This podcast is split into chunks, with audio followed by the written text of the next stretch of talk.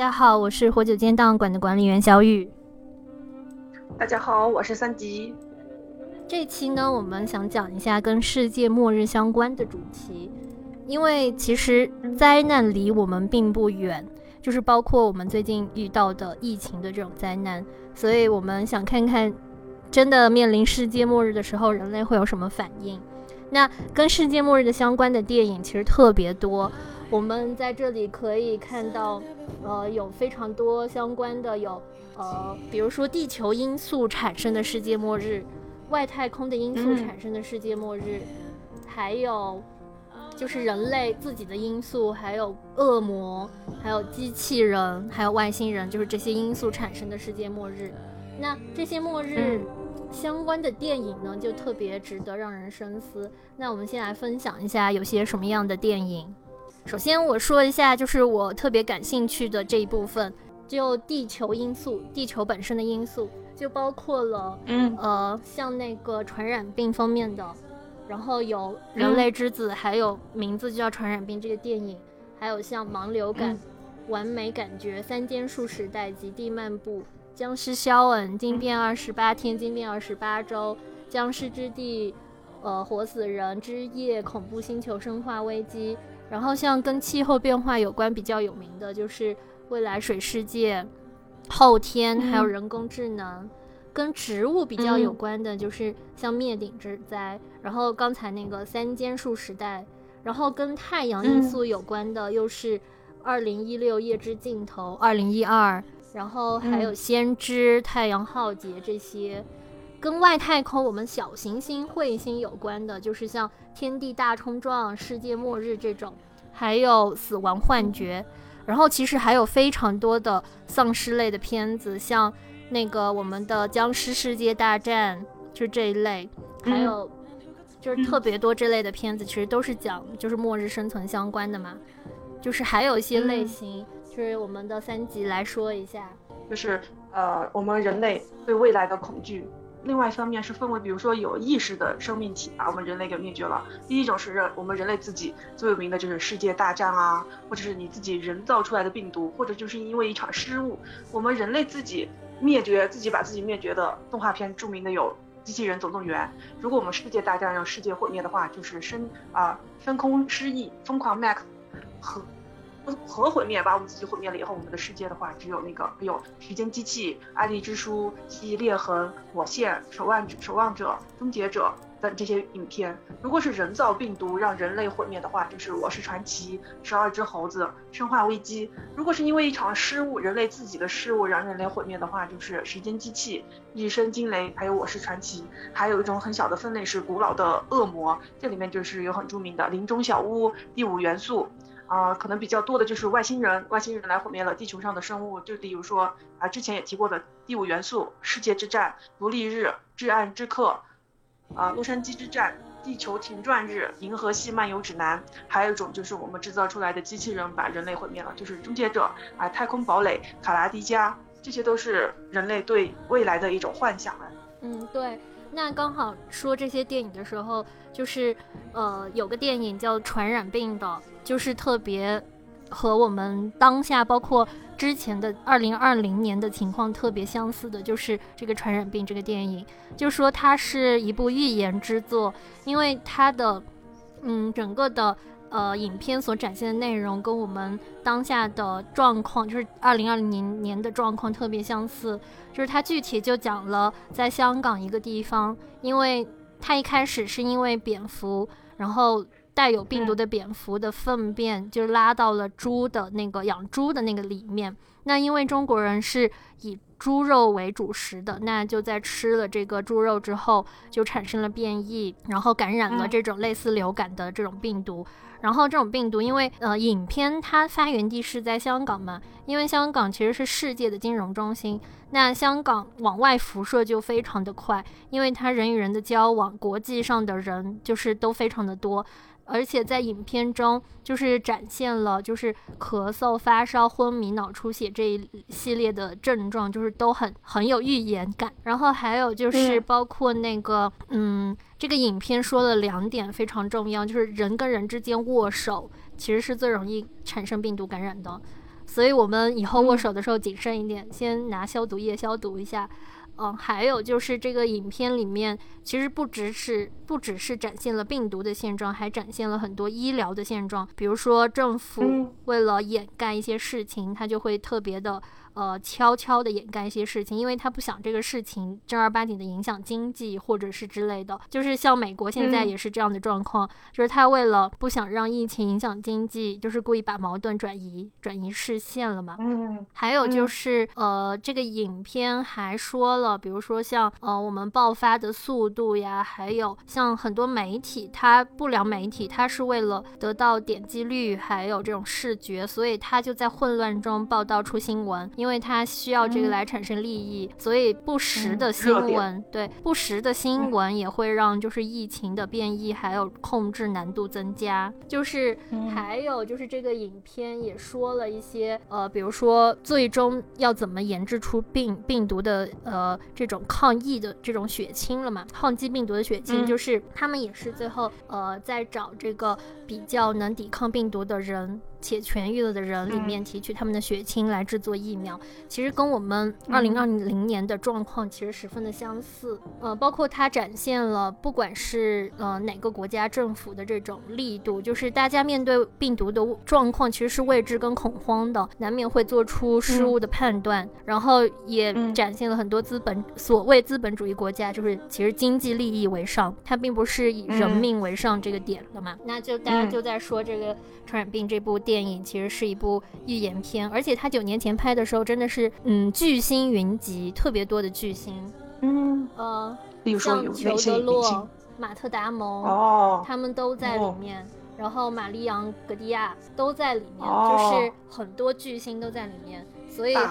当时那个这个片子其实评分不高，因为大家觉得，呃，因为它的结尾并没有像我们像看其他电影那种反转，它的结尾就是大家研制出了疫苗，然后再进行传播下去，慢慢慢慢社会恢复秩序，治愈了。就是这个结局，其实对于电影来说，它不算精彩，也没有反转，但是其实上它表现的其实很现实，就是大家实际情况就是这样。所以这个电影当年九年前九年前的时候并没有得到高分，但是到了二零二。一年这个电影就得到了高分，很多人重新给他打分。就是传染病这个电影，真正对，就是真正疫情情况下，全世界会面临到的一个情况。对，会面临神预言，神预言，真是神预言。突然感觉我们会不会那个以后地球真的会因为其中的某一部片子，真的会变成那样？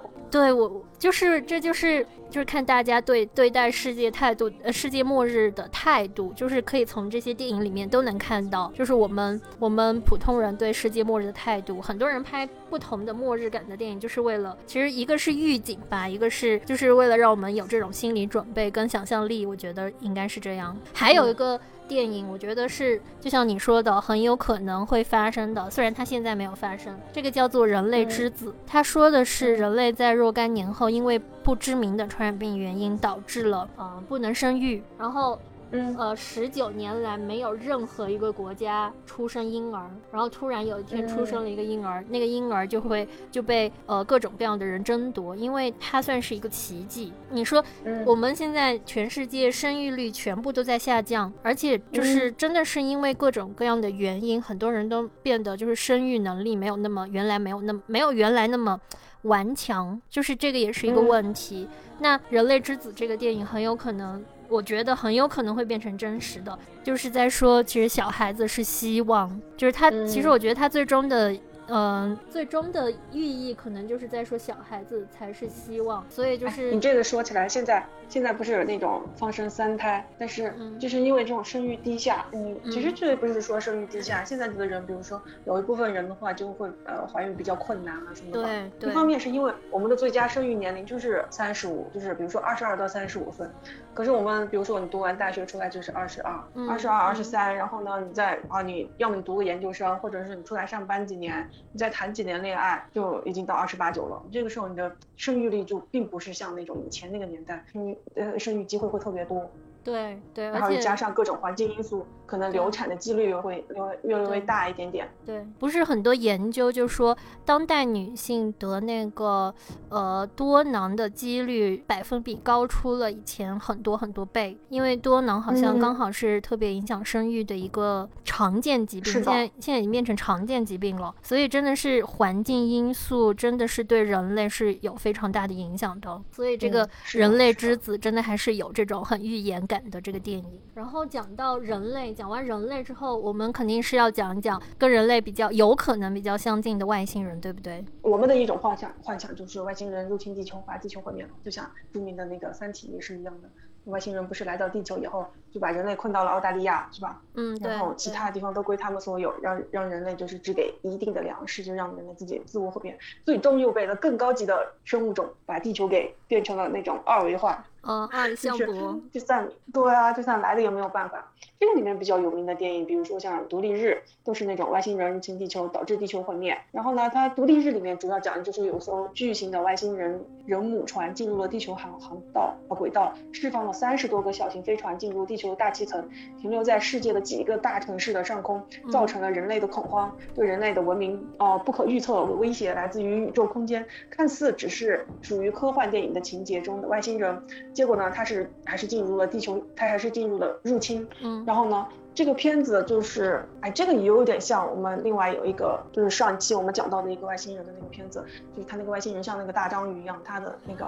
他的那个说出来的话就是一个圆环圆环的，那个好像他并不是入侵啊，就他入侵地球并不是需要那个毁灭地球，他是需要地球文明在以后发展，然后给予他们帮助，就相当于互利互助，是吧？嗯嗯，对对对，嗯，但是按照嗯黑那种那个黑暗森林的法则来说的话，资源是有限的情况下，最好还是不要让外星人发现我们地球人。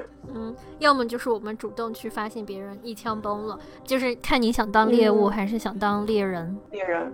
是的，然后呢，呃，在里面还有一个是我们最近不是比较有名的《寂静之地》跟《蒙上你的眼》，《寂静之地》也是那种外星人入侵，就是他如果听到声音的话。就会炸了的，就是他会迅速的冲过来，然后把你马上就把你给杀死的。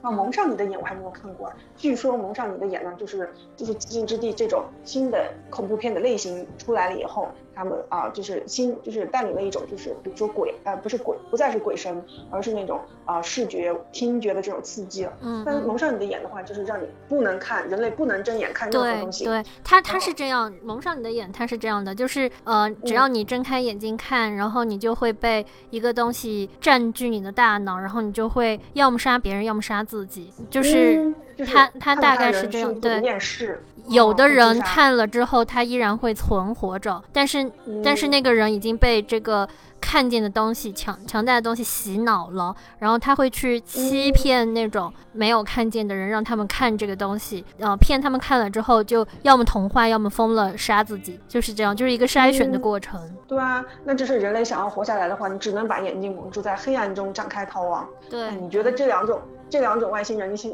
必须遇到一种的话，你选择哪一种？我觉得选择听声，我肯定选听声音。对，虽然我是个近视眼，但是声声音其实比视觉更容易控制。我觉得视觉真的太不可控了，如果看不见，真的太不可控了。寂静之地不是出了除了一，然后现在也出了二了吗？二我还没有看，我只看了一，就觉得一的时候也去电影院看好看吗？就是我觉得很精彩，主要是周围的人都非常非常安静。哦，我看一的时候，克服度太高了。哦，这么这么有意思。我看一的时候就觉得有 bug，就是如果那个小女孩，对，没有，我是说如果那个小女孩的那个助听器有这个功能的话，应该人类早就能发研研研究出来了吧？就是我觉得，就是我们人类的科技其实其实蛮强大的，它只是因为对，只是因为声音它就能声音频率的问题，就是就能影响它的活动。应该是早就能早就能试出来的，所以我就觉得死了那么多人，只剩那么一点点是有 bug 的。哎，就像他来到，如果他是年底过年的时候来中国的话，他肯定会觉得哇，突然大到处都在放礼花，对啊，炸死了他，对吧？就靠声音就可以弄死他。哎，但是这个里面就涉及到你的那个，比如说人类之子这样，就是在这么艰辛、这么恐怖的环境下，他们还是愿意继续生育，还是要。呃繁衍下一代，还是就是还是我觉得这种小孩从出生新生儿都还是带有那种新的希望。嗯，就是对于人类来说，延续物种延续就是代表希望，应该是对于所有的生物来说，物种的延续就代表希望吧，我感觉。嗯嗯，就是就像那个，就是有个美剧就叫做 Hope。名字叫 Hope，就是它起名叫希望，就是因为一个小婴儿是主角，所以它整个剧就叫 Hope，就叫希望。所以我觉得人类对于就是就这个还是其实挺挺在挺注注重跟在意的。把它当做希望的延续。为什么现在生育率这么低？其实跟像那个，嗯，有个实验，有个实验叫做什么多少号房间实验，它就是造了一个让那个老鼠无忧无虑的环境，然后在里面它只需要吃吃喝喝就行了。它可能会更注重，就是老鼠都会变得很注重精神方面的东西。慢慢慢慢，它的生育率就下降，因为他对于生育的欲望减少了。哎，这样的话，美国不是还有一部片子？片子名字我不记得了，他就是说一开始的开场就是有两个那个社会比较上层的人物，他就是他们生育率比较低下，但是下层的那种老百姓呢，就生育率就就是就是越没有知识的，他那个美国的片子就是越没有知识的人生的越多，因为他们美国也没有那种生育控制，不管你生几个，然后就导致他们的上层人民没有没有人生育，然后下层人民每一家都是五六个七八个，然后就这样。底层人民的人口终究会把上层人民的人口给灭了，然后整个地球就处于一个智商并不是很好的阶段。那部片子叫《蠢蛋进化论》嘛，就是，嗯，对不对？就是那个那个男的被冰冻了起来，过了过了几千年、几百年之后，他又被唤醒了，就发现整个世界都是在被蠢蛋统治。总统是一个健身教练，然后，嗯，什么土地资源。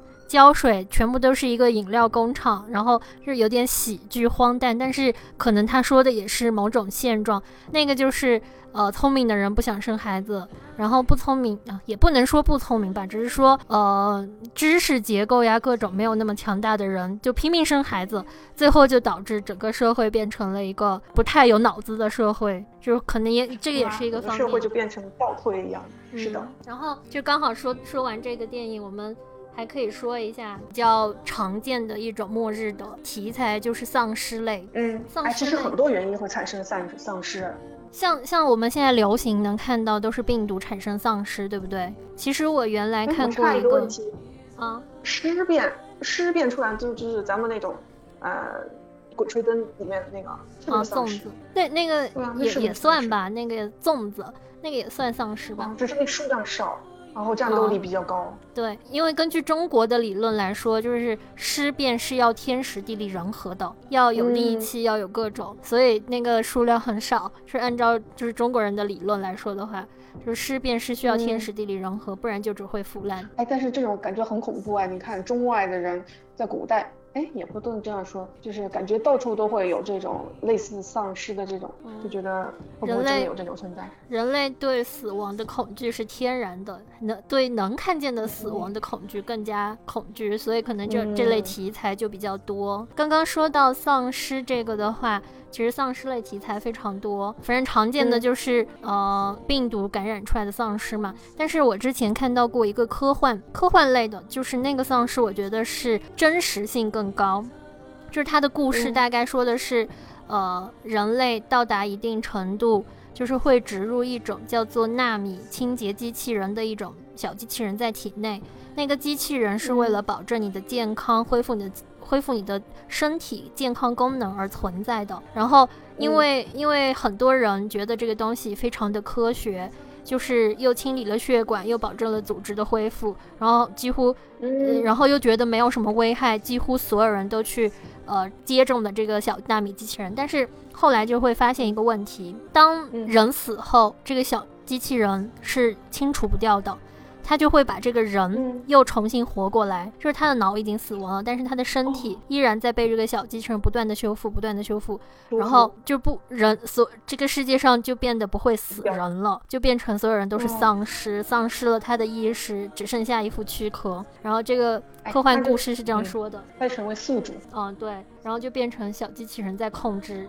这个人就反正大概是这么一个故事，但是跟丧尸相关的其实比较有名的有有一些，对，其实是非常多的，像那个呃像呃僵尸世界大战，就是很多丧尸堆在一起。像《生化危机》就很经典的丧尸恐怖片，然后像那个那个美剧也是非常经典的丧尸恐怖片。但是我特别想说两个，就是幽默感的比较幽默感的丧尸的故事，一个叫《丧尸之地》，就是演演扎克伯克扎克伯克那个人演的，呃，那个人演的，他他讲的其实是这个人。呃，他不惧怕丧尸，因为他学会了几种呃杀掉丧尸的方法。首先是嗯砍头，然后制造噪音，让他在别的地方被吸引，然后我自己可以跑掉。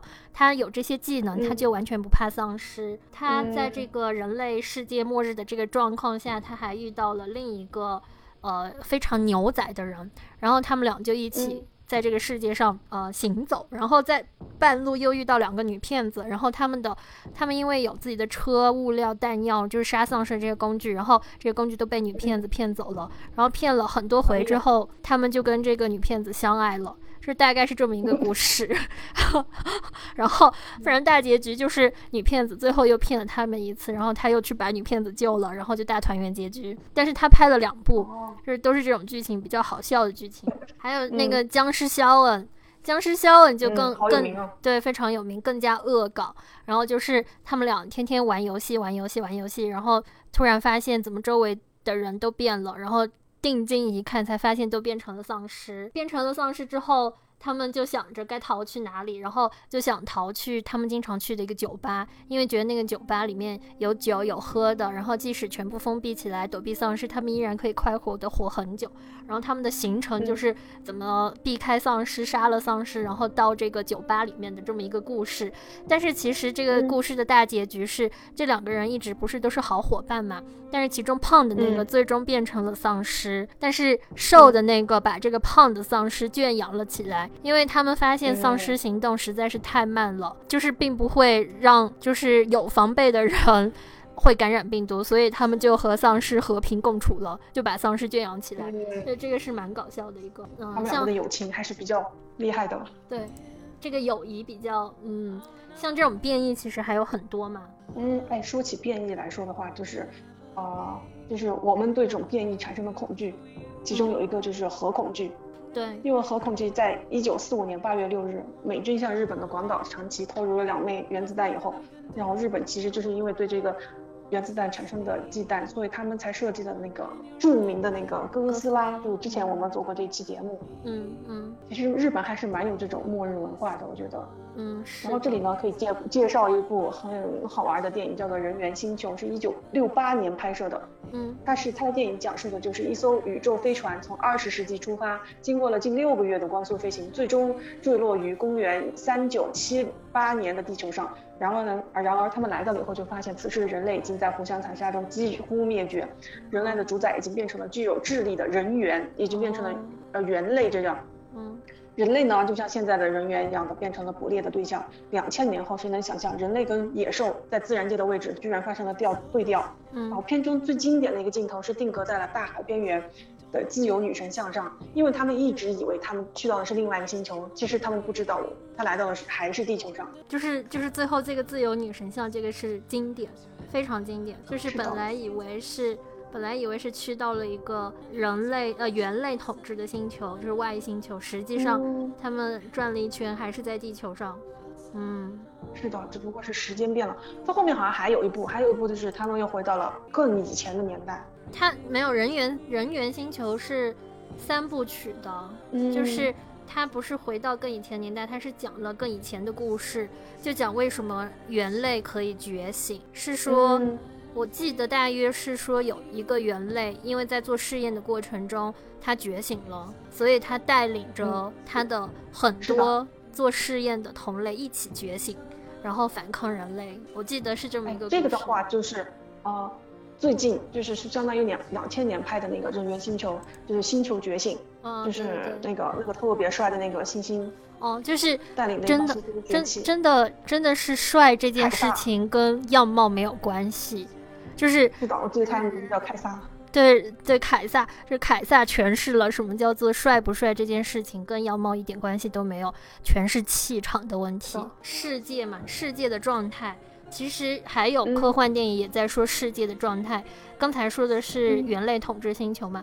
那其实还有一个被低估的电影叫做《未来水世界》，就是它大概说的是，呃，未来整个地球都变成一片汪洋，然后所有人都活在海洋上面，就是用什么船类啊、漂浮呀这类东西活在船上面。呃，他们争为了争夺一个女孩而进行战争，就是男主角在救人的过程中发现一个小女孩身上的纹身，那个纹身其实就是在说整个地球被水淹没之后，唯一一片陆地到底在哪里？因为没有人找得到，因为都是一片汪洋。然后。嗯，很多人就为那个小女孩身上的地图，就是打来打去，争来争去。大概故事是这样的，但是我觉得里面有几个比较精彩的点，一个就是，嗯，那个时候的货币其实是土壤，就是大家是把土壤。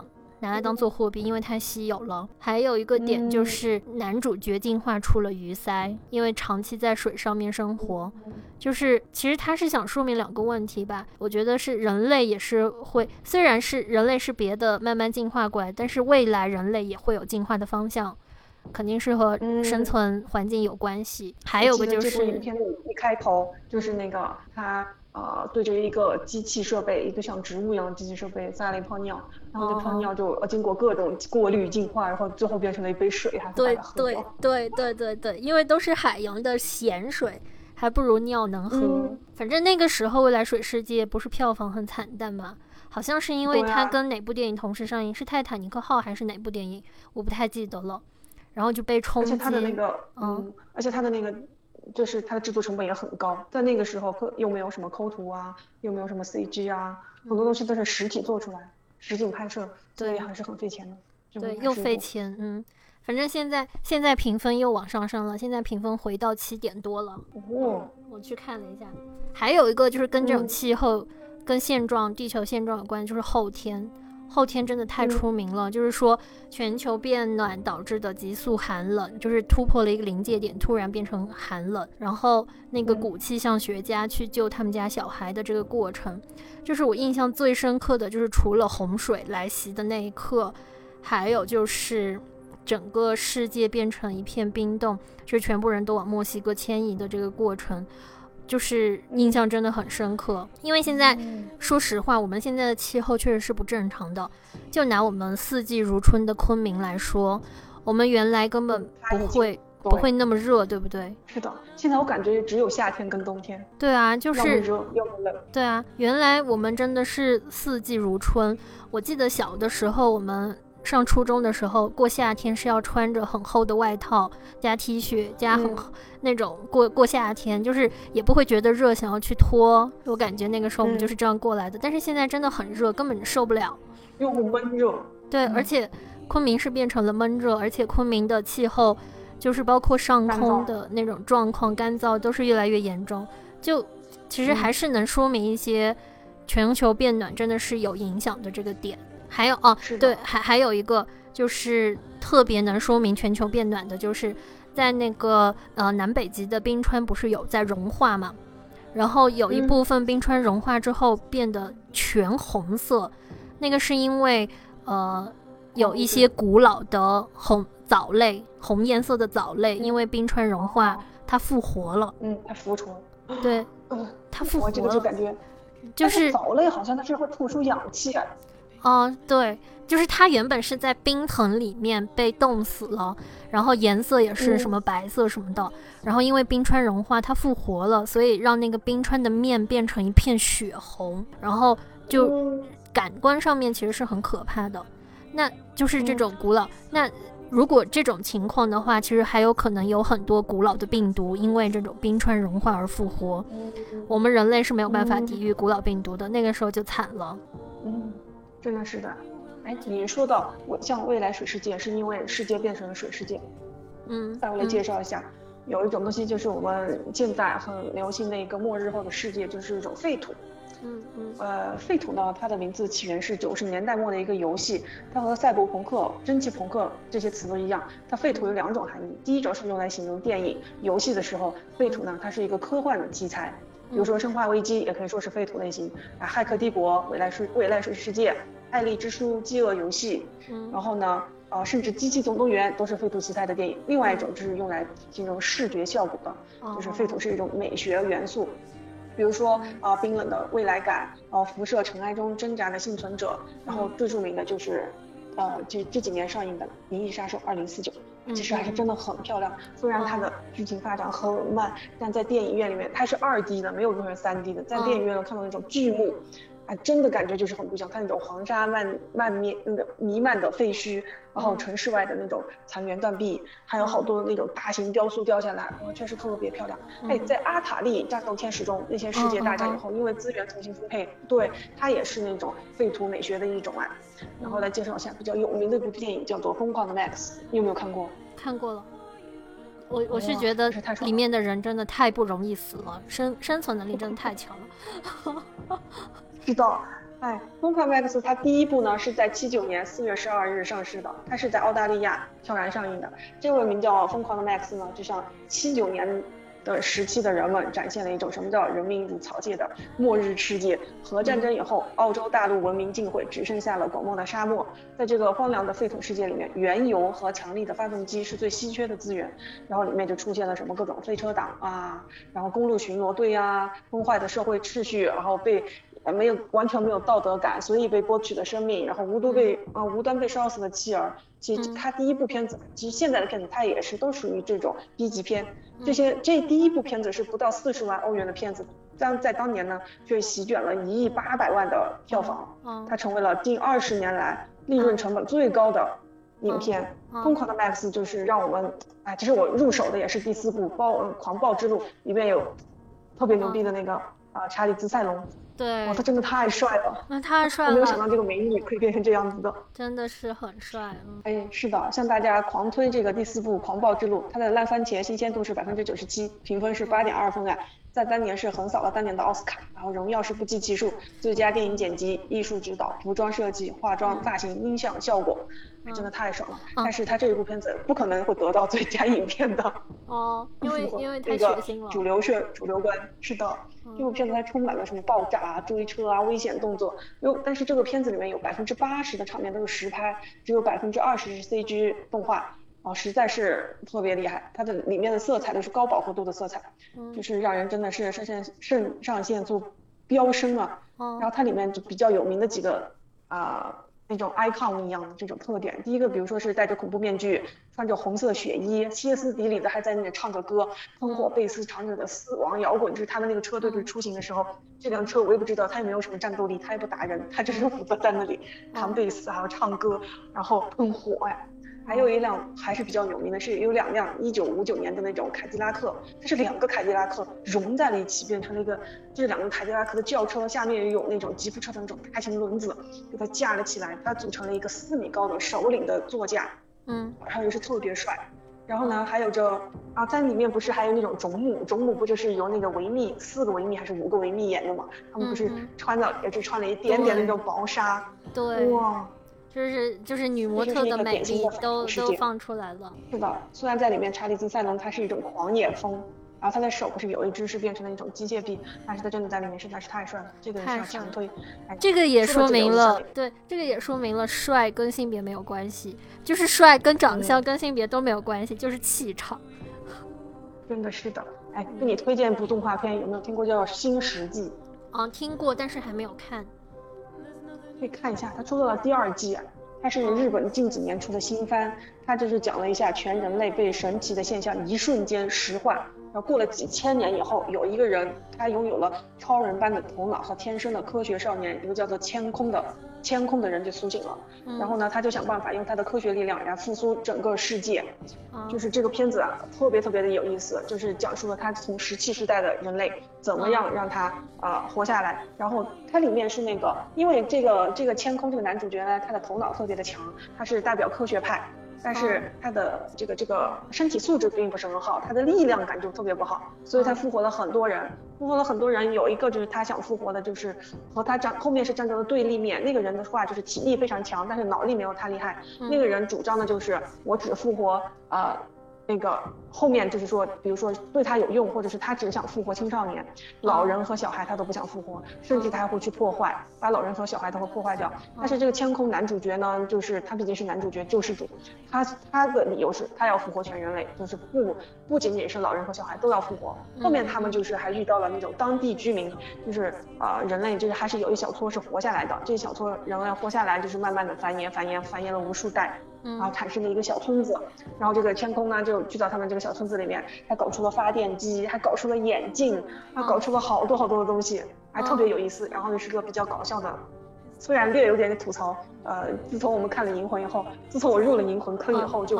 特别喜欢看这种吐槽类的。吐槽类的，嗯，《银魂》真的是影响了漫画风格，真的是。对啊。哎，你说这个新世纪人兽天舞姬，嗯，你说这个新石纪特就是让我想到另一个。就是动画，其实我还没有看完，我就看了几集。后面的我是看那个简介和介绍说的，就是那个《宝石之国》，你看了没？嗯，哦，没有，那个画风我可能并不是很能适应。哦，我 我也是，我也是不能适应那个画风，就是因为那个画风感觉是啊，真的太太少女还是怎么说？就是我有点不能适应那个画风。但是它的故事就是有点像，就是本来本来我。呃，大家一开始以为看上去就是一个呃宝石之国的设定，然后谁谁谁是什么宝石，然后这些宝石的呃战斗呀、成长呀，就是这种美少女少年动画，感觉是这样。但是后来他把天人的元素加入了，就是天人是一个没有形体的这种人，然后偶尔会下来收割这些宝石。那那可能就是在我这种普通人看来，就是一个打架的过程。但是后面他又升华了，居然升华到宝石是人类的身体，天人是人类的灵魂，他们其实是一体的。他们在这样战斗，是因为人类灭绝了之后，然后被奇怪的东西把人分成了这两个部分。就是他后来的设定越来越佛学，越来越科幻，我就觉得哇，这么牛逼，然后又去多了解了一点，就是。本来就觉得看那个画风，以为是个少女漫画。对，本来看那个画风觉得哇太少女了吧，也有点受不了。后来就觉得哇有点牛逼，就是把佛学和科幻的这种感觉都加进去了，世界观突然变得非常的庞大。对对，就是这种。哎，难说是这种作者他想利用这种本来以为是少女漫画的群体啊，然后来跟你科普一下哦，我深刻的这种科学，然后以前以后的这种幻想世界观。对对，很有可能。感觉还蛮好看的，被你这样一说的话。对，但是前期你要忍一下，就是前期你真的要忍。虽然我喜欢这种，虽然我虽然我还是蛮喜欢 bling bling 的，但是它那个全篇不都是 bling bling，就有点 难受。对，就有点难受。哦哦，那那说到这种末日的话，嗯嗯嗯，哎，说到末日的话，倒是可以有话题可以聊两句啊。啊，说起来的话，因为我最近我不是我不是在做我们那个抗震馆了吗？里面就涉及到，就是就是是了解了一下日本那边，就是日本很容易地震，然后他们那边就会储存一些东西，比如说是那种末日粮食，但其实不是末日粮食，有部分比如说是军粮，它就是都是属于保质期非常非常长的，嗯，但是它就非常长，你又不可能活很长时间，它只是比如说它有那种保质期七年的那种矿泉水，不会只有两三瓶，然后有那种比如说自热的自嗨锅啊。然后那个保质期时间五年长的什么压缩饼干啊，嗯，那那如果如果到了末日的话，你你会怎么样？就是其实关于这个话题，我我我会觉得有点兴奋，我不知道为什么，就是可能可能看太多这种末日类的片子，就觉得到了末日，其实大家都更加的平等，然后生存机会都是一样的。那我在这个环境下，我可能更有机会有。通过做准备呀，什么实现自身的战斗力啊，这些就是很容易就存活下去。就是这个点会让我觉得，其实末日这个概念会让我有点兴奋。特别是，就是像像就是美国，它有一些呃末日准备爱好者，他们就预设会有很多世界末日，然后他们这些爱好者，有的爱好有钱的爱好者，直接买了一个那种。